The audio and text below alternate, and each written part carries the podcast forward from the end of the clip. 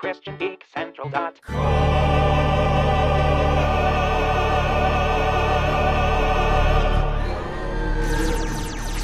Episode 504. Warning, access restricted. Please submit to DNA verification. Processing. Verification complete. Access granted. Welcome.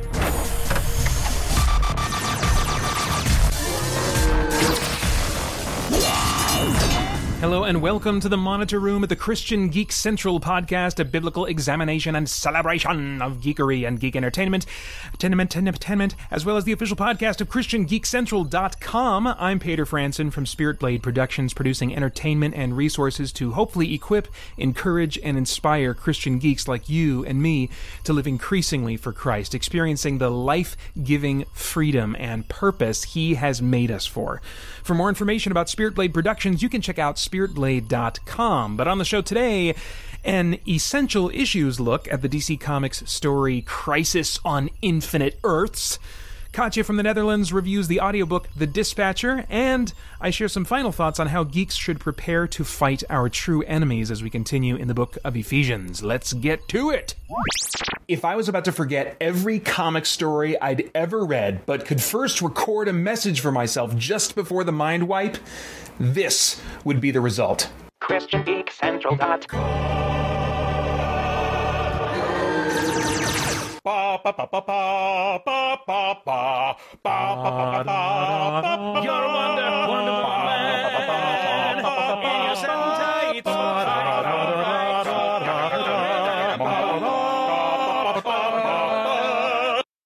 Condor Man. Da, da, da, ba, da, ba, ba, ba. Hey, I'm Peter Franson from ChristianGeekCentral.com and Spirit Blade Productions. Uh, welcome to Essential Issues, where I talk about my favorite DC comics of the past that are still affordably available today, blabbing about why they're special to me and what, if anything, they have to say about the essential issues of life. Uh, now, warning this series freely contains spoilers, but I think even spoiled, the stories I'll share uh, are still well worth reading. Last time was an introduction to the series, so if you didn't see the series intro, I highly recommend checking that out just to get a sense of the intent uh, of the series and what you can expect from it. But uh, if you've seen that already, let's dive in. I am ready to present to you now, Pater, and anyone else that might be watching this video, my first essential DC Comics storyline, and that's Crisis on Infinite Earths. Okay, Pater, um, Crisis on Infinite Earths is a rare exception in this series, which will normally focus on stories that I would be happy to sit down and read again today. Uh, I only enjoyed reading this story the first one or two times that I read it, and then largely because of uh, what a what a history lesson it was, uh, not not because it was this great story in and of itself, and a history lesson for a comic book universe I was already invested in. This is not an enjoyable read for me today, unlike the numerous stories that I will be talking about in future episodes of Essential Issues. So just know that this is the uh, weird exception in this series. Um, this is also not at all necessary to read first before diving into other stories in the DC universe, uh, but you're going to want to read it at some point because it is just referenced and paralleled in so many major DC events in the years that followed. Uh, it features numerous characters that you won't recognize, many that have long since vanished in the DC universe, but others have been reinvented in ways that you're going to better appreciate having been exposed to them first here. You'll you'll be able to think, "Oh man, this character is is so cool compared to where they started out. They've been reinvented in just some interesting ways." And so this is just a nice way to get acquainted quickly with a bunch of character concepts, if not like who they are deep inside, you know, um, that are that are in the DC universe. It's like a like a crash course in the character roster, both for heroes and villains throughout the DCU, and it's it's this multiverse shattering year long crossover event uh, that featured nearly every character in DC history up to the point it was published uh, in 1985. I want to say it might have started in 84. I think it was maybe just throughout 85. But uh, anyway. just accept the fact that you're going to feel way out of your depth and treat it kind of like a sci fi movie that's just crazy weird without explaining itself, even though they really try. They really try a lot in this story to explain who everyone is. Oh man, I'll get to that in a little bit. But uh, yeah, just go into it and say it's just going to be weird, and I'm just, and I'm just just accept that like I'm not going to know what's going on, and maybe there that there's something interesting about that. Um, trying you know to figure out what's going on and who people are. Um, early issues in the series are really going to be the toughest to read as they spend time trying to introduce and include tons of obscure characters that I couldn't care less about, uh, just to basically establish their presence in the continuity of this big event taking place. It's boring. I don't care. And there was so much that I wanted to skip when I was reading this again recently. The vast majority of art panels and text in this series are ultimately irrelevant to the story of the crisis itself. Uh, it's just. Uh, a ton of characters showing up to say, hey, I'm here, I'm a part of this story, and I'm trying to help out. And that's about it. That's about all they do. Uh, it was agonizing to sit and try to read all 12 issues in one sitting. You just have to approach this as an exercise to satisfy your curiosity about a major event in DC history that is repeatedly referred back to. Um, but as a story itself. All right, so let's start actually looking through uh, the trade paperback of Crisis on Infinite Earths, which uh, has been nicely uh, recolored from the original publication, digitally recolored, and they've done, done a pretty nice job. The art style still looks dated, um, but starting uh, just at page 11, if you're watching the podcast version of this, go to YouTube and you can watch the video version to see the uh, the the images, the the shots of the the artwork itself. But I, am going to also just talk along so that uh, you can follow along even if you're not watching that. Um, so if we're looking first at page 11 in this big collection we see uh, an example of uh, a more prevalent acceptance of theism, which was going on at this time, that just isn't uh, as as common today, um, and also familiarity with biblical ideas. You know, uh, the, the, opening words are, "In the beginning, there was only one, a single black infinitude." So, just starting with the phrase "in the beginning," uh, it, it, calls back to you know a, a biblical concept that most people uh, are. I would say a lot of people are still familiar with today. Um, they may maybe they don't know where that phrase comes from. They just know it's kind of like this, you know, phrase that uh, is, is, saturated in, in pop culture. Uh, but anyway, so that's just that's just one of many examples, and probably the the least of them that stands out to me. There's a reference later in the series to Jonah and the whale. There's a bunch of characters using the expression, Lord knows I tried to blah, blah, blah, or, oh Lord, what are we going to do, da, da, da, or whatever. Like, oh Lord, I can't believe this is happening, you know. So, and that's just an interesting kind of a bit of uh, influence, I would say, of some form of the, at least the trappings of Christian culture on America that you could still that would that was still more common in maybe the uh, 80s. That, but I, I can't think I can't remember the last time I heard someone Christian or not use the expression "Lord knows" blah blah blah blah blah or "Oh Lord, I can't believe blah blah," or, you know stuff like that. So. Um, all right, let's talk about the multiverse hypothesis because that is really the the premise, uh, the foundational premise of this whole thing. I mean, the, on the first page, uh, it says, you know, the, the darkness finally screamed as much in pain as in relief, and in that instant, a multiverse was born. Boom! Boom, and then you see all these fiery multiverses forming, a multiverse of worlds vibrating and replicating, and a multiverse that should have uh, that should have been one became many. So this is an idea that, um, if I remember correctly, was more popular uh, in the scientific realm before this story was written, and then it just kind of eventually leaked its way down, made its way to uh, pop culture.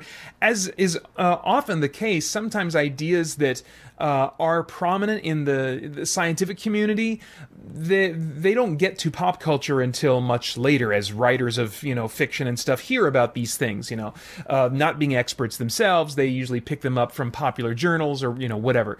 Um, and this was one that, like, by the time it was becoming popular, if I remember correctly, don't quote me on this, um, was less uh, prevalent in scientific circles, but it's made a little bit of a comeback in recent years, so it's still very much worth talking about. Um, the multiverse hypothesis is sometimes called on to explain how our universe could be so precisely fine tuned for the existence of life, given just the incredible, ridiculous odds against the universe just randomly coming into being with the particular necessary values needed to permit life anywhere in the universe. Now, in science fiction, the multiverse hypothesis is used primarily for fun what if type stories. That's how it's being used here, or in the TV series Fringe, or, you know, any number of time travel stories. But the concept uh, involves heavy speculation and lacks observable evidence. Outside of fiction, it's largely appealed to as a sort of attempted escape route to get away from the idea that an intelligence is responsible for the fine tuning of the universe. It's a very weak and unsubstantiated concept that's fun in sci fi, and it does get talked about by some of the popular level talking heads from the scientific community that uh, often are saying things about metaphysics, which really this is getting into metaphysics, not physics and observable science anymore. So it's interesting to hear talking heads, uh, you know, that are, that show up on the Daily Show or wherever else, you know, uh, being interviewed and talking about this kind of stuff and giving it uh, weight. It's really, uh, really going outside of their area of expertise in terms of observable uh, science. You know, um, so it's a very weak and unsubstantiated concept that again is fun in science fiction, but it fails big time under real investigation. Um, for more info, I've included some links below the YouTube version of this uh, to a video and a transcript from reasonablefaith.org that are definitely worth checking out if you're interested in this particular topic. You can also take a deep dive at reasonablefaith.org by typing multiverse in the search field and combing through all the resources that show up. But for now, we're moving on. Uh, it was interesting to me that uh, the second page in, which is page 12 in the trade paperback, uh, Pariah says to himself, how much longer must I suffer for my sins? Um, and he just, this whole page, he, there's kind of a vibe of him being this almost kind of prophetic type figure who's heralding, he shows up to herald the destruction of one entire universe after another, you know. Um, and so that would just be kind of another example of this kind of like biblically influenced uh, aspect going on in the writing at this time. Uh, if we go to page 14, there's a prime example of like oof, what was really hard about reading this. Ultraman, as he's trying to, you know, stop all this destruction from happening, says, I've changed the course of mighty oceans. Don't tell me my super strength can't save my adopted planet. there is so much exposition crammed in there. So I've changed the course of Mighty Ocean. So that's something I've done in the past. It also says something about my strength. Uh, but just to solidify, don't tell me my super strength, which is italicized, can't save my adopted planet. Oh, so he's also from another planet. He's not a human. He's come here from. I mean, there's so many instances of this crammed in exposition um, and people talking in the third person, you know, it's like, well, the maid of might is here to help out, you know, talking about herself, you know, or whatever. Oof, it's rough. But as I adjust my expectations and prepare for that kind of writing, I find the expositional style a welcome middle ground between not knowing anything about anyone and having to read a bunch of boring wiki entries, which, if you really wanted to do, you could do that to familiarize yourself with a bunch of characters and concepts of the DC Universe instead of uh, doing this. So, by all means, if that sounds good to you, then knock yourself out. Um, but you're going to appreciate, Pater, so many things about the DC Universe more if you read this first and think of it as a highly narrative 1980s DC encyclopedia rather than compelling uh, reading for its own sake. There is a little bit of uh, uh, political and uh, philosophical theming going on in some of the writing. Uh, the Ape King Solovar. Oh man, I hate hate talking apes and monkeys and stuff. Uh, when sentencing a murderer on page 23, he uh, sentences him to conversion. He says, Man's justice demands an eye for an eye, which he puts in quotes, but we apes need not be so barbaric.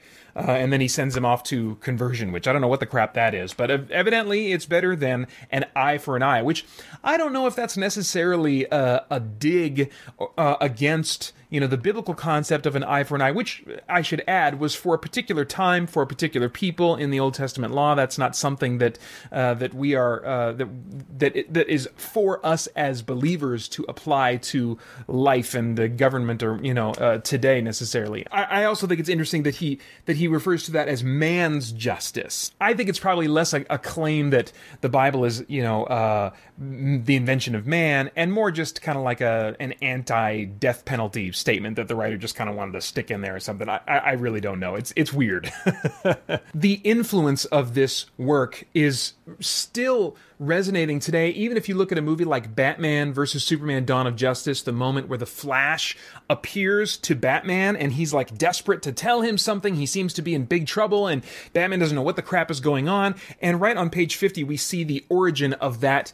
Uh, of that visual where the Flash just appears out of nowhere and he first appears to Batman and he just seems to be in a desperate situation saying, Help me, help me, you know. Uh, and Batman doesn't know what the heck is going on. And so uh, that's kind of like an iconic visual that has still been repeated. It's repeated in later stories. Every time there's kind of a crisis going on in the DC universe, um, like a big, huge event, there very often is a uh, the, the, Flash is playing a major role. Uh, so that and that all started here. The visual design for the big bad, the Anti Monitor, uh, still holds up really well for me. It's just kind of a creepy, almost like a weird zombie type vibe, but uh, I'm sure it was influenced by Darth Vader, this kind of like look of someone who's decaying and dying, but also surrounded by metal and technology and stuff. Uh, so yeah, it's uh, it, it's a look that, for the most part, still holds up for me. It's just like weird and, and disturbing. I really like it. But here's the secret now to this series. Uh, you don't have to read almost half of it. You can just start reading about halfway through on page, I don't know, 180, 181 maybe, uh, up through the middle of 190, because right there, halfway through this series, you get nine and a half pages that basically gives the background of the entire crisis, uh, because it's really not explained largely up to this point. You get the origins of the monitor and the anti-monitor you get a recap of the actual story events of crisis on infinite earths. You can start right here in this issue. The single issue is i want to say is it number six five or six or something like that? I can't remember. It's going to be much more expensive to get the single issues anyway but around 180 of the trade paperback. The first six issues lack most of the vital info presented right here. Issues 1 through 6 are largely about the world mysteriously going to crap and heroes and villains showing up uh, to basically say, I'm here and this is my name and these are my powers and I'm here to help fight this because I'm a hero, or I'm here and I'm a villain and these are my powers. Um, but and I grudgingly have to help because my world will be destroyed, even if I don't mind these heroes dying. It's just kind of like a, a, glorified roll call of the DC universe for six issues, for half of this series. At this point, most of the roll call character introductions uh, are done and the story actually starts to move forward a little bit. There's it's a smaller group of key characters that slowly become more and more of the focus at this point. More recognizable characters gradually become the focus of of issues 6 through 12 um, if only for their eh, eh, well i would say issues 6 through 12 in general are just stronger um, if only for their earth-shattering events and character deaths. It's not that the story becomes much more compelling but like the events become more major and notable. Uh, and also peter you're going to be a big flash fan which just means that this story is freaking plain unmissable from here going forward and as a great example of this thing really starting to breathe, you know, we've got this massive showdown where like these major characters like Superman of Earth 2, Supergirl, Superman of Earth 1, Wonder Woman, Captain Atom, who has a very different uh, look and costume than he did um, just a few years after this, Captain Marvel, the original Green Lantern, Martian Manhunter, Firestorm. So lots of these major characters are coming to the antimatter universe to do battle with the anti monitor. And for the first time on pages 196 and 197, 7, there's this massive splash page that has not been done before. I mean, prior to this, there were so many panels on each page and so much dialogue and text crammed into each of those panels. Finally, it's starting to breathe a little bit, and this is actually a really cool visual. I think that the design of the weird gray, rocky environment that looks kind of naturally grown, but at the same time built in buildings that are crumbled or growing out of the rock or something. It's it, and in the background you've got this black space, and all the stars that fill the the the, the sky uh, are like red or pink, you know. So it's just kind of got this striking look to it that still holds up for me today. It is I still really enjoy looking at that splash page. Now, as I said, there are going to be spoilers, and here's one of the big ones Supergirl dies. Uh, and on page 209, we've got her dying words that really, I think, represent uh, well the transition into a post Christian American culture. I mean, she still uses the expression heaven knows, uh, which heaven knows I've tried da da da da. You know, uh, let me just read some of this here she sees Superman get wounded by the anti-monitor and she like comes to fight and protect her cousin and she's like uh, he'll be alive. He has to be. But if he's not I swear I'll carry on for him. These these are thought bubbles by the way. I may never be as good as he is but Kal always taught me to do my best. Nothing else matters. Be true to yourself. Be the best you are able to. Don't ever give anything but your best. I've lived with this ideal and heaven knows I've tried my hardest to live up to it. And I think for the most part I have. These are all like crammed into uh, arguably one panel. You could maybe say three because there's panels within panels and stuff. But these are all the thoughts that are racing through her mind as she is on this massive collision course to slam into the anti monitor. Uh, it's just, it's weird. It's weird to me. And multiple times they're really trying to give her the hero's death because on 207 she sees that her cousin's in trouble and the the uh, the narration boxes read and Supergirl rushes ahead, knowing full well that whatever could bring such pain to her powerful cousin could certainly destroy her. But Supergirl is a hero, and her concerns are not for herself, but for the one she loves. And that is like restated, I don't know how many times. She's like punching the anti monitor again and again, and Dr. Light is this kind of super villain that's kind of becoming a superhero. She's watching this happen, and she says, Supergirl doesn't stop. She keeps hitting him, fighting him, as if she doesn't care about herself at all. And then on the next page, she's still pummeling the anti monitor. Dr. Light is still watching and says, She she is a hero, totally selfless and concerned only with others, while I have wasted away my life with selfishness. No more, Supergirl, no more. Whatever happens here, you've shown me the truth. Oh man. So anyway, it feels like a really heavy-handed attempt to give her uh, the hero's death, but she does say some interesting things in there, you know, like she says heaven knows, which is an interesting kind of like smell of cultural Christianity, but she also has this bit about being true to yourself as a motto, and that's the thing that she's lived by, you know, uh, and that has certainly survived today as like a motto that many people uh, hold as like a, a high value. You got to be true to yourself. I'm just being true to myself, you know, and it's really a weird expression. I mean, being authentic is good if that's what it means. We shouldn't be fake with each other, but should we not aspire to change from who we are and be different and better than who we are today? Should like a serial killer just be true to themselves? anyway, there are little bits of like uh, philosophical value statements being made throughout this series dealing with things like the morality of killing and when it's right or not right to kill someone. But the writing style is so melodramatic that it, it doesn't really stick, I don't think, and, and likely won't get today's readers thinking at all about this, these kinds of things as, as moral issues. Now, after the issues dealing with the final fates of Supergirl and the Flash, you can start skimming until you see panels that start to get a little bigger again. That's when the story events are actually starting to happen once more. Uh, the rest is mostly more character roll calls and side conflicts that don't affect the forward motion of the overall story. It's right around page maybe 278 when the Spectre appears. That's when you can start paying attention again. He's got this great entrance where he's stopping the anti monitor just when it looks like the anti monitor is unstoppable you bring in the Spectre, of course, the agent of God's wrath, to do battle with this seemingly omnipotent foe. And on 295, he's like, the Spectre is not only using his own powers, whatever their level might be, uh, but he's also channeling powers from like all these mystical characters of the DC universe. The description reads The energy explodes inside him. It rips through his being, into his mind, through each and every atom.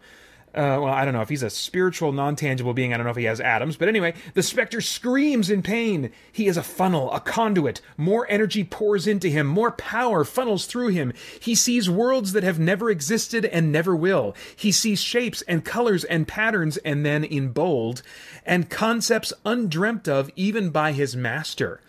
Well, that's interesting. That I think kind of betrays a, a, very limited view of God. First off, we arguably could say, okay, well, undreamt of. Well, does God dream? That's kind of a verby type thing. Does God have sequential thoughts limited to time, or does He just know, intrinsic to His being, all uh, all truths? Or at least propositional truths. I don't know. You, that's a philosophical discussion. But even setting that aside, uh, if God is all knowing, that means he's going to know all future thoughts of all beings. So if the Spectre was one at one time eventually going to see shapes and colors and patterns and concepts, then God would have foreknown what those concepts and thoughts were. So uh, it, it's it's a, a, limited view of God that also uh, kind of like restricts him temporally and I think what the writer's doing is not necessarily making, trying to make, you know, kind of theological statements. I think he's just searching for, if this is a speculation on my part, searching for just big language, big language that can describe these these moments that are getting bigger and bigger and bigger all the time. I mean, this is such an epic uh, story and concept that you have to really kind of inflate the language uh, so that it can continue. The stakes can continue to be raised and be bigger and more epic and stuff. Problem is, when you go that route, eventually uh, words are going to fail and you're going to start saying things that are nonsensical. So, after that big knockdown, drag out fight between the Anti Monitor and the Spectre, we have the merging of the five parallel worlds that still existed at that point. There were like thousands, and they all got, all got whittled down over the course of the first six issues or whatever. And then we've only got the five left. Big knockdown, drag out battle, and blah, blah, blah, blah, blah. Sci fi, techno babble. There's only one left, and these five parallel universes have been merged into a single continuity with certain elements being deleted and others crammed together to make one single continuity. The problem with that is that there are characters who cease to exist. In fact, they cease to have ever existed. Their entire timeline has been wiped out. But some characters uh, still live that were at the dawn of time with this big knockdown drag out fight between the Anti Monitor and the Spectre. So you've got a situation where, say, for example, and this is the key example here, the Superman of Earth 2, and that's the Superman that represents Superman starting to exist as a character in the late 30s. And so by 1985, he had like, you know, gray temples and stuff. So this is the original Superman. Uh, his Lois is gone. He's the Earth 2 Superman. By this time, he was kind of like relegated as a, to like a secondary version of Superman, and they had a few years before brought this younger version of Superman, which we would probably consider to be uh, our current Superman. But we got this Earth 2, which you know, arguably should be called Earth 1 Superman. Uh, Earth 2 Superman survives this merging of universes, but Lois does not. And so there's a moment where he expresses his grief, but the problem is it's so crunched and melodramatic on page 312. He's just bursting into the air, just raging against the sky. Um, and says, But my wife, my Lois, she's gone, never was. No! This is unfair. Why was I kept alive when Lois vanished? Why did I go back in time instead of staying here, instead of entering oblivion with my wife? You know, so it's all just a little bit too talky. Where I think in a comic book today, they wouldn't necessarily go all the way to portraying it in the way you would in a movie, with which, if this was happening in a movie, if they did a movie about this, I think he would maybe scream and cry and collapse but he would do a lot less talking, you know? So there's just a whole lot of talking going on in portraying these kinds of things in a way that just kind of feels uh, detached and, and, uh, and melodramatic. Now, after all these continuities merge, things do start to slow down again, unfortunately. There's some more roll calling going on and some new status quos getting established, including like some subplot setups that are presumably resolved in individual hero titles after this event series is done. Like on page 316, Dr. Fate is talking to the character Amethyst, who something happens to her, she becomes blind, and he's trying to help her, and he's and he says, By the fates, as he looks into her eyes, what is it I see in you? It is impossible. And then there's no more talk about that uh, at all. so I'm guessing maybe there was a series called Doctor Fate and Amethyst after this that picked up that thread and, and kept running with it. So there's little bits like that that's just kind of like clogging things up for a modern reading of this today, which is a little bit unfortunate. It's also still inconsistent when all is said and done um, in, in, terms of what memories and continuities of parallel Earths actually carry over into the single continuity that remains when Crisis on Infinite Earths is done. For example, Lex Luthor, after the merge of universes, is seen in one of these uh, final issues of Crisis on Infinite Earths as fully bald and physically fit, but in prison. But his new status quo in the in DC Comics, very soon after uh, Crisis on Infinite Earths finished being published, is that of a fat CEO who is mostly bald or balding, but still has some red hair and is definitely not in prison, but is instead this untouchable corporate businessman. And I don't know of any explanation for why he was one way after the merge of all the universes in the pages of, of Crisis on Infinite Earths, and then something very different when we see him get, again just a little bit later in uh, mainstream DC Superman stories. On the first page of the final issue, they finally seem to figure out a better way to quickly introduce characters without having them talk about themselves and, uh, you know, expositionally refer to themselves in the third person. Uh, they're using more like a, of these kind of like little boxes that just give a quick description their name, who, you know, and their powers or their name and where, what they're from or what they're known for or whatever, you know. And I really wish they would have done that earlier, but okay, it's, you know, it was, it was a different time. I haven't commented up to this point. You know, I haven't talked about the story much, and I, I do plan to do that more in future uh, essential issues segments, but there's not much story to talk about. That's the thing. I mean, there are things that happen, but uh, it's not much of it's certainly not like very character driven. It's not the type of story I'm usually going to have all kinds of things to talk about. Uh, it's a weird animal. So uh, forgive me if, if, you know, if this is a little bit uh, you're you're waiting for me to talk more about well what happened in the story? Well not a lot happens in this story. Just like it's like a big disaster movie and everyone's just running around trying trying to survive and then you get a little bit of story here and there.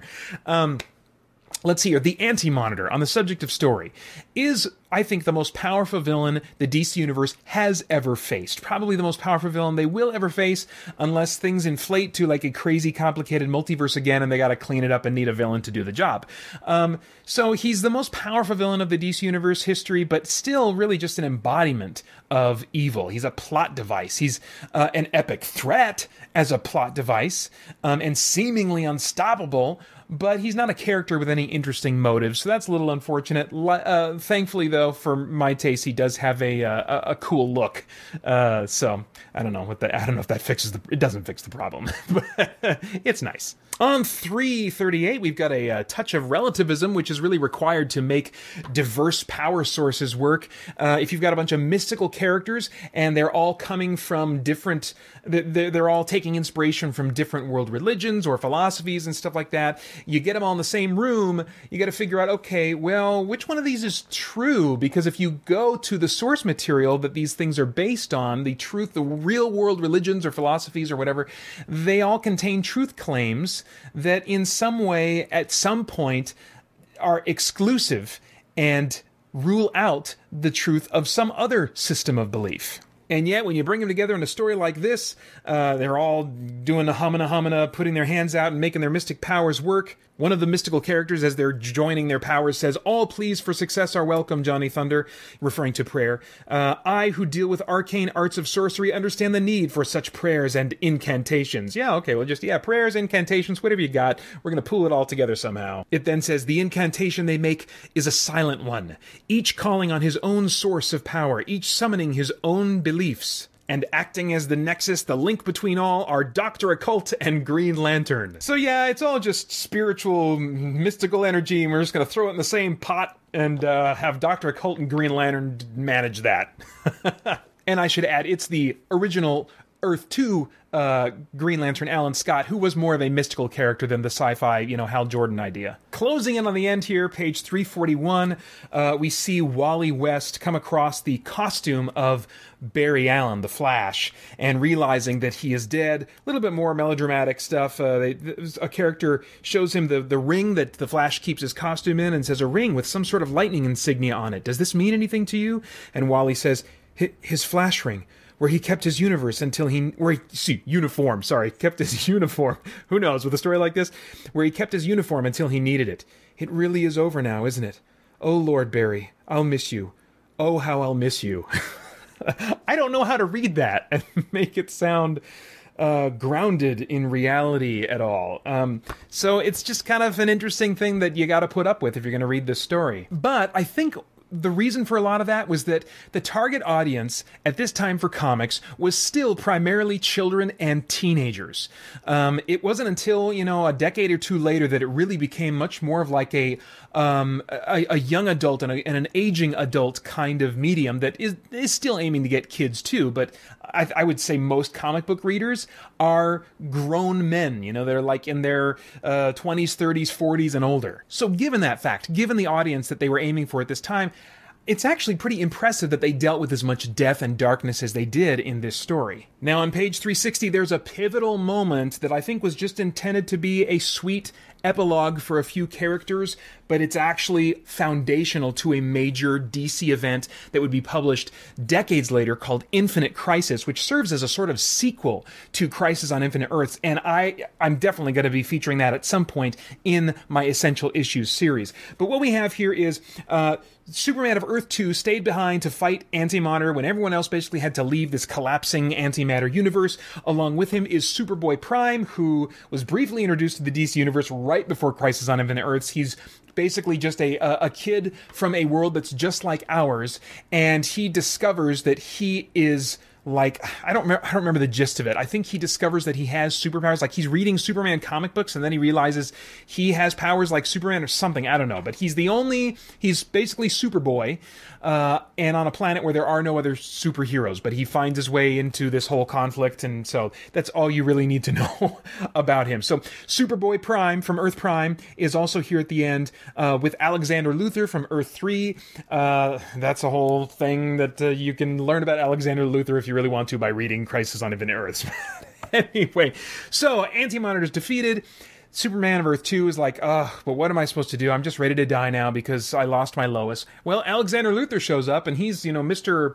I have the power that any write that the writers any power the writers want to give me, I can have. And so he shows up and says, "Hey, I actually saved Lois right before the merging of the continuities. Uh, and so here now you can come and be with me. I'll take you to a safe place." Lois coming out of him says to uh, Superman of Earth 2, "I I was inside him, Clark, in a place that was so beautiful." Alexander Luther says, "I can't take you back to Earth, but I am a tunnel into that other place. Come into me. We will all go there." We can, and then uh, uh, Clark says we can be there to get we can be together always. She says I want to be wherever you are. I'm coming too. Better to go into the unknown than die here alone, says Superboy Prime. And then Alexander Luther says, "Do not worry, young Superboy. Where we go now, there will be no fear, only peace." Everlasting peace. And so I think it's supposed to be giving off kind of like this heaven vibe, you know, this is kind of like the way we can see them dying without really seeing them dying, you know, and oh, they've gone off to uh, to eternal peace and stuff. And it is kind of interesting. It's like, well, how does Alexander Luther have access to wherever this place is? Is this place heaven? I think they just wanted to stay away from those things and just be really vague about it. I get it. But what's interesting is that although this is supposed to be this kind of bittersweet closure to the original Superman, uh, who's been around since 1938, it actually, this whole plot point, this little teeny closing bit, it actually becomes the premise for Infinite Crisis, which again would be published decades later. And they take this in a very different direction, which I found really interesting, and that um, made more sense than this moment did here. Uh, so anyway, yeah, uh, that's that's definitely something that's noteworthy. Finally, on page 362, we have the origin of Wally West, Kid Flash, going from Kid Flash to The Flash. This was something that, as a Flash fan, uh, when I came on board with the Flash, it, it was already Wally West. I'd heard about Barry Allen. I was watching the TV show. I was like, "This is Barry Allen. Who's this Wally West guy? What the crap is?" Go-? He used to be Kid Flash. How did he become Flash? Where where's Barry Allen? So like, there's just some major changes that happened, especially in the Flash continuity, that happened here in Crisis on Infinite Earths. And so, reading this story just answers those questions. You're just seeing in this story. Um, some major changes in DC continuity. This story was um, conceived before, but not published before, the big Marvel crossover event, which I think was called Secret Wars or Secret War. I can't remember. There was one that later uh, was one or the other, and then the, well, there was one that was published just before Crisis on Infinite Earths. This one, this series was announced uh, well before Secret Wars, but it took them like four or five years to do all the research required in order to make this story happen. It was much more complex. From a publishing standpoint, it was so much more of an achievement than, say, like uh, the, the Marvel crossover story or any crossover story that's taken place since then, whether in the DC universe or elsewhere. I, I think part of the key to enjoying this today is to read it while trying to place yourself in the the mid 80s mentally trying to place yourself there. A crossover on this scale had never been done before in comics or had these kinds of massive effects on continuity that are constantly referred back to you know in, for decades afterward. Um, dc at this point in the years leading up to this uh, crisis on infinite earths event had purchased various properties from failing publishing comic book companies and, and they'd created divergent timelines to explain how these characters like the captain marvel characters and blue beetle and stuff were suddenly interacting with dc characters. So they came up with the idea of these multiple universes in order to explain how they were accumulating this mess of uh, characters from other companies. And uh, and so there were all these parallel realities for fans to try to keep track of. It was a nightmare to try and introduce new fans to the dc universe at this time. Um, so this was an event that was basically dc cleaning house and doing so with a number of brutal, shocking decisions about who would live, who would die, and what continuity would be changed forever. It's a major piece of not just DC continuity history, but comic book publishing history. Um, maybe starting with this story as you're diving into the DC universe isn't the best idea. But, Peter, as you get deeper into the major events of the DC universe, this story will increasingly be referred to. It will only be a matter of time before your curiosity becomes great enough that you're really going to want to read Crisis on Infinite Earths. Okay, well, at this point, as I'm recording, you can get the digitally recolored trade paperback of the entire Crisis on Infinite Earths 12 issue series for about $24 new, and that does include shipping, or as low as about $8 used, which also includes uh, shipping in that. Um, so uh, there you have it. That's it for now. Uh, stay tuned, as on the next Essential Issues, I'll be talking about an essential DC Comics story that I still like to sit down and read today. I want to remind you guys to go check out the other members of the Christian Geek Central Network, such as the Strangers and Aliens podcast, the Theology Gaming podcast, the Untold podcast, POSTOS Helix Reviews, and the Retro Rewind podcast. For more, more, more, more information about the CGC network, visit ChristianGeekCentral.com.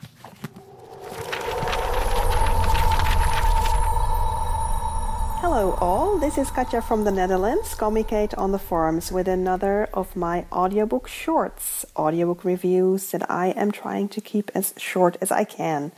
This time, the novella that I am reviewing is called The Dispatcher.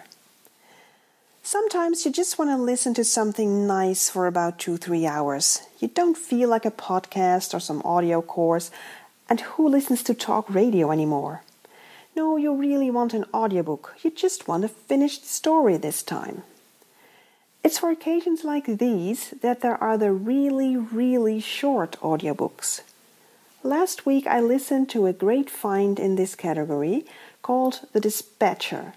It's written by John Scalzi, narrated by Zachary Quinto. Yes, the one and only. The unabridged version of this audio novella will take you only 2 hours and 19 minutes to finish. The publisher's summary reads Zachary Quinto, best known for his role as the Nimoy approved Spock in the recent Star Trek reboot and the menacing power stealing serial killer Sylar in Heroes, brings his well earned sci fi credentials and simmering intensity to this audio exclusive novella from master storyteller John Scalzi. One day, not long from now, it becomes almost impossible to murder anyone. 999 times out of a thousand, anyone who is intentionally killed comes back. How? We don't know, but it changes everything war, crime, and daily life. Tony Valdez is a dispatcher, a licensed bonded professional whose job is to humanely dispatch those whose circumstances put them in death's crosshairs so they can have a second chance to avoid the Reaper. But when a fellow dispatcher and former friend is apparently kidnapped, Tony learns that there are some things that are worse than death, and that some people are ready to do almost anything to avenge a supposed wrong. It's a race against time for Valdez to find his friend before it's too late, before not even a dispatcher can save him. My thoughts. This is a lovely palate cleanser between giant sagas and other enormous works of fiction. With a very original main premise to begin with, the author succeeds in turning the story into an interesting whodunit. The atmosphere reminded me of a 1940s black and white murder mystery, complete with a set of rather 2D characters that are, however, archetypal enough to pull you into the story archetypal and yet still 21st century as well, with a protagonist whose shady morals are only somewhat uncovered as the story unfolds, and cleverly leaves the rest to the listener's imagination. Also, not very last century, is the main character's somewhat unwilling partnering with a slightly manipulative but sympathetic nonetheless female police detective. Think Misty in Marvel's recent TV series Luke Cage. It is not the most exciting of stories I've ever read or listened to, nor did it keep me glued to my couch. Nevertheless, the narrator is what makes this novella a great listen. Not only would Quinto's voice make virtually any book enjoyable, he also employs some of his acting skills to give you different character voices and, more importantly, different emotions. That was a real treat. All in all, I enjoyed this down to earth murder mystery in its subtly present contemporary sci fi setting enough to recommend it. However, for me personally, it would not have been worth full price. It's really too short for that. So, thank you for listening, guys. Let me know what you think on the Christian Geek Central forums or on my blog, which is comicsandgadgets.wordpress.com. Thank you for listening. Bye bye en tot de volgende keer. Data collection complete. Activating MusicNet 1.0. Just a reminder, guys, the summer of free is coming very soon, and I could really use your suggestions of free geek entertainment options 100% free, 100% legal, meaning no gray areas or questions about, I don't know, is this right or wrong or legal or not legal. 100%, no questions asked, free and legal. You can send me your ideas at P A E T E R at spiritblade.com. This week at youtube.com slash Christian Geek Central, I've posted the uh, Spec Faith video, the speculative faith video, writing supernatural stories. I shared the audio from that on the podcast last week. The video version is up now, um, as well as part one of my uh, what do you call it? I almost called it my highlights series, but the last live stream I did, part one of the last live stream I did. This time around, I'm trying something a little bit different, and I explain, you know, what I'm doing different this time around. So at the beginning of the video, so you can check it out. But uh, topics on that include Dragon Quest Builders, which I'm playing and really enjoying. I also chat for a little bit about comic books, specifically DC and Marvel, and then also I talk a little bit about the Vikings TV series and all kinds of other bits of blabbing that I do hanging out with you guys. Uh, so again, that's at, at youtube.com slash Christian Geek Central. Um, what else? What else? What else? Oh yeah. Um, I, the, the uh, journal entries went out to Spirit Blade Insiders just this uh, last week. Wow, April had some big ups and frustrating downs. I enjoyed some time off celebrating my 40th birthday, and then I returned to some big frustrations related to technical problems with the podcast, which I alluded to a little bit uh, on an episode of the podcast. But oh man, I did not nearly go into my feelings on the subject like I do in these journal entries. Um, in this month's collection of journal entries, you can hear about two new ideas for YouTube shows, uh, one of which has launched already, Essential Issues, and I talk about kind of the genesis of that a little bit, as well as another uh, YouTube series I'm really thinking about creating that I have not talked about openly at all yet. Um, and then also I give an update on the progress for the Storyteller series of uh, Bible book adaptations. Um, I've also started recording these journal entries as videos with timestamps so you can jump to the topics that interest you each month. This top month's topics include uh, vacation plans and escaping stressors, storyteller production plans, iTunes hate and podcast frustrations, uh, new YouTube series ideas, learning how to hope in God, which is something I was processing, and trying to work with kids at home. Oh my gosh. Um, yeah, one of those new one of those new YouTube series ideas, the one I haven't talked about yet, is musical in nature. So I don't know if that piques your curiosity or if you just don't care at all, and that's fine. Um, I think I'm going to keep going with this video format, but if you prefer the audio only version, insiders still get that each month as well. So the choice is yours. Uh, I want to th- again thank each of the Spirit Blade insiders for your tangible support of my work. You guys are changing my work from mere ideas into reality. So I'm so grateful for that. Uh, from the very beginning of this ministry over 10 years ago, I committed to serving what would likely be, I knew, a small crowd. Um, despite the illusion of geek culture going mainstream, being a genuine geek by definition is outside of the mainstream. It's a small, neglected minority that uh, that I'm primarily trying to minister to. I always enjoy everybody else that comes along for the ride as well, uh, but uh, but but in, in, my heart, I'm like I want to make sure I'm reaching out uh, to to this neglected minority that I have in mind, uh, and that means that consumer volume will likely never support this work through like ad revenue or or my audio drama sales. Uh, instead, what I really need are, are supporters like Spirit Blade Insiders who are now the primary consistent source of financial support for the endeavors of Christian Geek Central and Spirit Blade Productions. So, for more info about becoming a Spirit Blade insider, you can visit our About page over at spiritblade.com, and I'd be really grateful if you'd consider doing that. All right, that's enough of that. Moving on. The truth will set you free. Truth is that which corresponds to fact or reality. To assert that truth is not absolute is a self defeating proposition. Now, lots of things are possible, but our beliefs should reflect the best explanation of the available evidence. I'm no expert, but the information is out there. You'd be amazed what you can learn if you spend some time in search of truth. The truth will set you free. Right now, I'm going to attempt to examine the Bible. and uh, dissect some of the churchy languages that we can often take for granted, digging into history and languages as I'm able to try and get at the heart of the text so we can hopefully see and apply at least some of what God has for us in these words today. Now, I'm not formally trained in Scripture, I'm just a guy using resources and a questioning mind to try and get at the truth, and that's something that we can all do, so I hope you'll do that with me. This time we're looking at the idea of fighting our true enemies. This is part three of our time spent on that theme, and we've been looking at Ephesians chapter 6. We've arrived now at verses 16 through what I would call 18a, the first half of uh, verse 18, and then we'll start with the second half of verse 18 next time. In the ESV, those verses read, In all circumstances, take up the shield of faith with which you can extinguish all the flaming darts of the evil one and take the helmet of salvation and the sword of the Spirit, which is the Word of God, praying at all times in the Spirit with all prayer and supplication.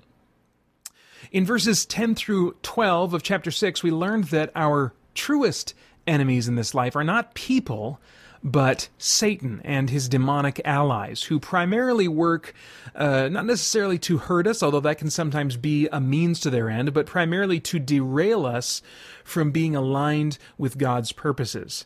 Beginning in verse 13, using the metaphor of a soldier's equipment, Paul identifies the tactics we need to deploy in order to resist and push back against the efforts of our true enemy. Verse 16 again says, In all circumstances, take up the shield of faith with, with which you can extinguish all the flaming darts of the evil one. The New Testament Greek word for faith, as I've mentioned before on the, the, Christian Geek Central podcast, or as it was at the time I pray I last mentioned the Spirit Blade Underground podcast, um, the New Testament Greek word for faith does not refer to a blind belief in something, but it is the conviction that something is true and contains the idea of trust. Um, notice that truth is the more foundational piece of armor, as we observed from the metaphor last time. But simply affirming intellectually that something is true is different from trusting in that truth. For example, we can affirm that someone is a qualified and respected surgeon, but we aren't exercising faith in them until we let them put us or someone we care about under their scalpel we can give all kinds of quote unquote right answers about what we believe when someone asks us, what, what do you believe about A, B, and C? But knowing those right answers isn't going to do anything for us when the fiery arrows of our true enemy are hammering down. To survive that onslaught without being crippled or diverted from our purpose, we'll need to trust that the truth is actually real. What specific truths we need to trust in are going to vary depending on the kinds of arrows that are coming down on us. And since we're not likely to hear and receive truth well from others when we're in the middle of the battle, we need to equip this piece of armor before the fight begins or as soon as we experience the next lull in combat. This is why having a regular habit in the Bible is so important, and not just reading it to gain familiarity uh, or studying it to gain understanding, but contemplating it and meditating on it. We need to wrestle with these words, admit to ourselves which parts we have trouble believing. Uh, share those areas of doubt with other believers. Confess and express to God what we're struggling with in His Word, and then chase down answers to those questions that keep us up at night instead of just simply ignoring them or letting them gnaw at us and erode our faith. Equipping the shield of faith is not simply an intellectual or mental exercise of the will. It's the hard work of confronting our heart and our doubt those arrows are still going to come. Our circumstances may not change. And Jesus promised us that we'd have trouble in this life. But there are things we can do to keep the arrows from wounding us in the same way, to the same degree that they did before uh, we really started investing in the Bible and wrestling with the truth claims that it makes. Uh, verse 17 says, And take the helmet of salvation and the sword of the Spirit, which is the Word of God the New Testament Greek word translated as salvation, I've also mentioned this before, but uh, just by way of reminder and for those who are new, um, this is a context sensitive word. It basically just means rescue when translated in its basic sense and just, just literally rescue. Uh, but it's context sensitive. It can refer to rescue from God's judgment, which we deserve. And when we're rescued from that, we are justified before God. That's, that's justification salvation. Um, it can refer to rescue from sinful habits and tendencies that we have. That's uh, what theologians call sanctification salvation. Um, and it can also refer to ultimate rescue from any presence of evil within or around us. That's what theologians call glorification salvation. Or it can actually mean any combination of those three, including all of them at once. So we just need to pay attention uh, and try to figure out from the context uh, which one or ones uh, are are being thought of uh, in in the use of the word salvation. In 1 Thessalonians 5 8, Paul uses a similar metaphor, but specifically refers to equipping a helmet representing the hope of salvation, which would maybe um, refer to not justification, which has already been done, but the promise of glorification, or maybe even the promise of sanctification in this life. Um, the sword of the Spirit is the only offensive weapon listed. It's defined as the Word of God, using an unusual Greek phrase that translates literally to divine utterance or words that come from God. Because that Greek phrase is a bit unique here, there has been some question and discussion among scholars about what the Word of God specifically refers to here. You know, is it the gospel message? Uh, is it particular words provided by the Spirit f- uh, for a given moment? Um, is it the sayings of Jesus, or is it just written scripture in general? I side with those who conclude that it refers to written scripture. The reasoning being that in our chief example of Jesus doing spiritual uh, battle during his desert temptation facing Satan, he repeatedly quoted scripture in order to counter the lies being presented to him by the enemy. What's interesting to me about the helmet of salvation and the sword of the Spirit is that we are told to take them, uh, using a word that translates to receive. Uh, in previous verses, the Greek translates to take up when referring to the equipment that we should arm ourselves with. Uh, take up this and that. Um, the focus in those previous verses is more on our initiative. But here, when it comes to our rescue in its various forms, or when it comes to finding offensive power in Scripture, the focus is on receiving. Uh, we experience rescue in its various forms only when we stop depending on our own strength. And scripture becomes an effective spiritual weapon when we receive it into our own hearts first, rather than simply memorizing it and quoting it and then tossing it back out there at whatever situation we're facing. It really uh, has power as we uh, willingly receive it uh, into ourselves and our minds and, and our hearts and how just we think of life, our, our perspective, all those things. Um, okay, verse 18 now, 18a, I should say, praying at all times in the Spirit with all prayer and supplication.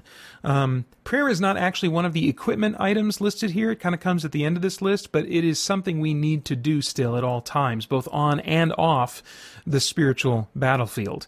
Uh, the call here is for prayer in a broad sense but then it also specifies and emphasizes supplication or requests to God, which assumes a recognition of his power and his authority, um, that he is able to effect change in our circumstances or bring power to bear for us.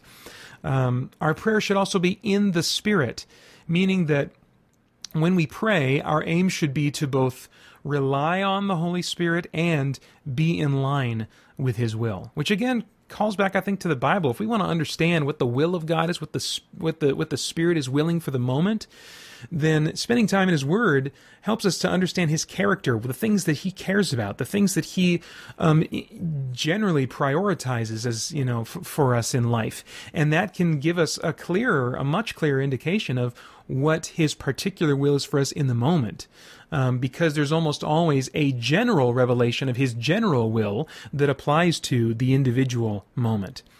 Um, so, what's in all this for geeks, we might ask? Well, one of my pet peeves uh, that I thought about while, while uh, looking at this passage uh, one of my pet peeves in exorcism stories specifically is that the Bible is often treated like a spell book. I don't know if you guys have noticed that. There's an emphasis on kind of loud, repetitious quoting or even chanting of Bible verses, sometimes even in Latin instead of that person's, you know, native, comfortable language. Uh, likewise, when we think about spiritual warfare, I think it can be easy to think that it depends so much on us and our strength of will in the moment. Now, don't get me wrong, our will is a vital component. Scripture tells us how to do battle, and we have to engage our wills and choose to obey and engage in the conflict. But spiritual battles are not won because we conjure up determination in the moment. They are won when we trust in what God has said to us, what we've given Him time to say to us before we find ourselves on the battlefield. Um, the war is won because of how we handle peacetime. Uh, that's not to say God can't bring us victory even when we haven't prepared, but God is telling us here that the norm for success in our spiritual battles requires a mode of living receptively with Him off the battlefield that will help make us ready. Uh, we need to give Him permission to invade our hearts and get into our business through His Word and through the people we allow to speak His Word to us so that we can be ready when the fight begins.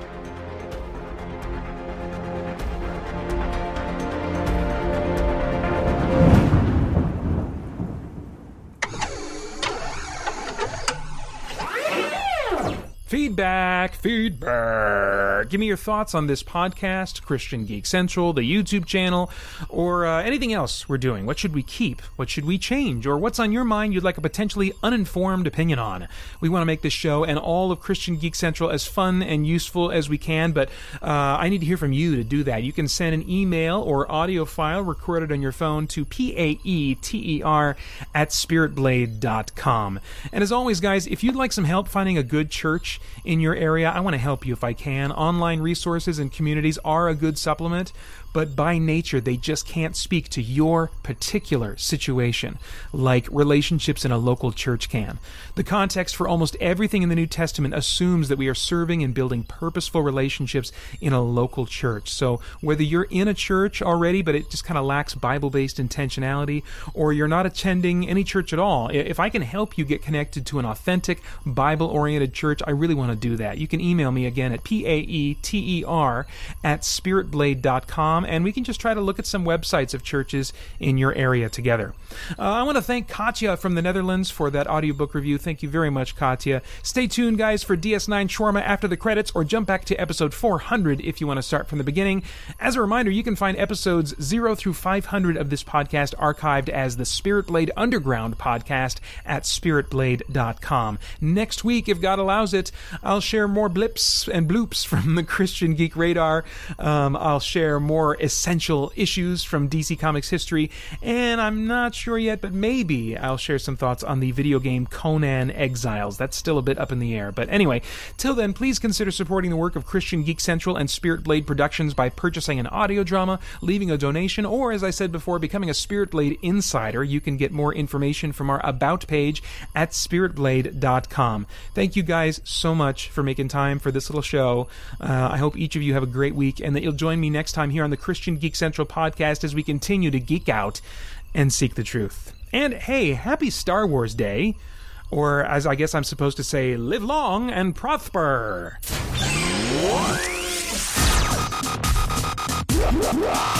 The Christian Geek Central Podcast is a community supported endeavor of Spirit Blade Productions. This podcast is produced by Paeter Frandsen with support from the Christian Geek Central community at ChristianGeekCentral.com. For information about the latest entertainment and resources from Spirit Blade Productions, visit SpiritBlade.com. Thank you for listening.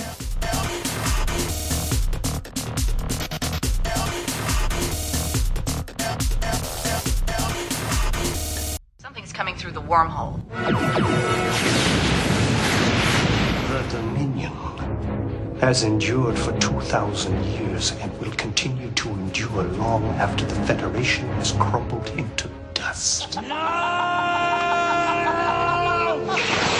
Five years ago, no one had ever heard of Bejor or Deep Space Nine, and now all our hopes rest here. And that was Rapture. Uh, that was a pretty good episode. Yeah. Um, uh, this was all about uh, Sisko as the emissary, and if you'll remember, the the prophets, who are the gods of the Bajorans, they live inside the wormhole to the other side of the galaxy, and they picked him as their emissary, their representative to the.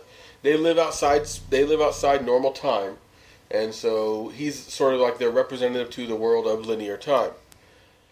And he's also a religious icon to, the- to the Bajorans, which he often has resisted. But excuse me. of um, late, he's been embracing more and Yeah. more. Uh, ever since uh, the middle of season four, when he had the, the other guy who was who who thought he was the the emissary, and they had the contest, and he won. And uh, so this one is Sisko gets some sort of a you know science accident. He gets science all up in his brain, and he starts having visions. And you know, and as far as we can tell, although the episode is very good because we don't see his visions, we don't see. Yeah, you never get inside Sisko's head in this episode. But I will say that what you can measure, his his visions are accurate. He finds an he finds a Bajoran equivalent of Troy, some ancient Bajoran city of legend. That was prophesied to. It's been lost for thousands of years. Prophesied to only be found by one touched by the prophets. Yeah, um, and he uh, uh, eventually he starts doing like a prophet through the people, and he starts telling people things about He's their walking lives. down the promenade, just He's- giving yeah. people words from the prophets. He's giving. Holy Spirit words of knowledge to people, basically.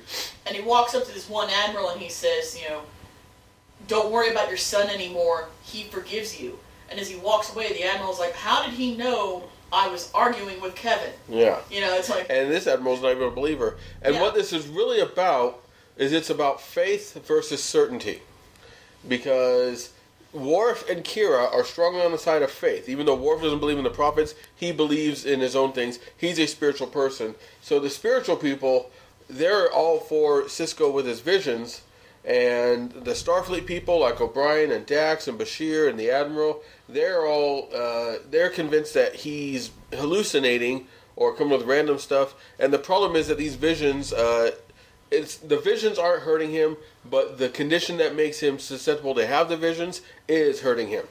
And so the doctor keeps telling him, "You need to get this taken care of," and he says, "I can't." have surgery. I, I can't give up these visions, and the doctor says, "Well, until they until they risk your life, I can't force you."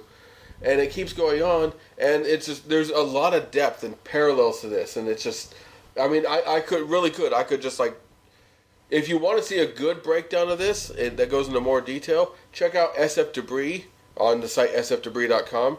Uh, the episode Rapture in Deep Space Nine. Uh, he does a really good breakdown. Good talk about this. And really, I'm on the same position as him on this episode, as in most episodes. So there's not much more, you know. Uh, one thing that's really interesting in this is if you remember Winn, all the way back from season one, sure, she Vedek Winn and then Kai Winn, is she's always been an enemy, always been despicable. Heck, in season one, she was committing, she was masterminding terror acts and assassination attempts. Yeah, she's the Bajoran religious authority that you love to hate. Yes, and in this one, you you see a sincere side of her. She talks about how, uh, you know, for, she refer- she talks about how she is now convinced he is the emissary. Before, the reason she'd been opposing him was she was convinced he was a fake, and now she's convinced he's real, and that she she doesn't know what to do. And she talks about her own history fighting the Cardassians with her faith by standing against them and taking beatings. And, and, giving the teachings of the prophets against the law. Yeah. and it's like you, you start to see this other side of this character and it's almost it's, it's not like the same as scorpius and farscape which i say because peter's such a big fan i, wa- I want to show that this this star trek really is very farscapey in that sense but she's not complicated in the same ways as scorpius but i think the same level of complexity as scorpius to where yeah in general they're an antagonist and an enemy but they have complex motivations and sometimes even sympathetic purposes yeah, they're not a complete cackling villain. yeah. Unfortunately, season seven, which we'll be getting to, you know, in some time, season seven was a big drop, and they lose a lot of what they gained. And eventually, Winn does get reduced back into a cackling villain, and it's a shame. Um, But this episode is really good. Uh, great exploration of, like you said, faith versus certainty. and the, the, the nice thing is, you can side either way, and I think it Yeah. really will side. Obviously, Kim and I, being Christians ourselves, we were siding with Sisko. You see your visions through. The episode doesn't mash one answer up in your face Yeah. and say, "You take it, you take it." Yeah, it doesn't. We don't see Sisko have the visions, and oh yeah, these are true visions. But we also we don't just sit there. Usually, and that's why for Star Trek to do this especially is so impressive. Yeah, usually at the end you'd have your techno babble wrap up of, "Oh, well, here was what was really going on in Yeah, his brain." that you mistook for something spiritual. nonsense lying on his vagus nerve or whatever. Yeah. and you know, and they don't do that because there are bad things happening to Sisko. He's he's not doing his job. He's he's missing appointments, but at the same time, he's doing great good too. And you know, he's got issues with his family. And I think of Moses. And if you've studied Moses, you'll know Moses had a terrible family life because his family really ended up getting in his in his way of his calling because he got married before his calling. And I mean, repeatedly he kept sending his wife away, and you know, there's and that happens sometimes. There's people who are called to something great by God. Often their personal lives suffer for it. I think that's why uh, Paul says it's better for a man not to marry if he can, because you're more free. Sisko would have been a lot better off if he didn't have a family, at least in this regard, because he'd be free to deal with this stuff. But then you have to question: Would this kill him? But, um, and there's a I, I don't want to say there's a major turning point. It's because we get a look ahead. Sisko mentions that he sees a vision of the future, and the vision is accurate because by this time they knew what they were doing. And it's really interesting if you know where the future is, what his vision means. Because Yeah. again, it's not just this vague thing. It's talking about specific events at the end of the season, and actually not even the end of the season. Specific events about five episodes from now. Well, and it's it's it's advising that people not do something that it's too soon to do it, and as you see the way the story will unfold He's later in the season, he's right. If they had done this thing, it would have doomed them. Yeah, it would have been horrible. And yeah, that's about all there is to it because I don't want to tell you everything that happens. But yeah, if you want to see if you want to see Star Trek for a rarity actually deal with religion and faith in a non-insulting, non-dismissive, non-judgmental way, but without violating what it is to be Star Trek because they don't just say, "Oh, we need us some Jesus now." Um, yeah, check out Rapture. It's it's a good episode. Also, it's just a good Sisko story. I mean, again, for the man who at the very beginning of the show was just as was like Picard as far as when it comes to well anything spiritual is stupid, Yeah, just as atheistic as most of our Yeah. fetties. and he is a he's a spiritual man, and it's been such a nice gradual growth, but it doesn't feel out of nowhere either. It just feels like like It's real organic, growth. Yeah. Um, that's about it. We'll see you next time for the last of Kira's pregnant stories, The Darkness and the Light.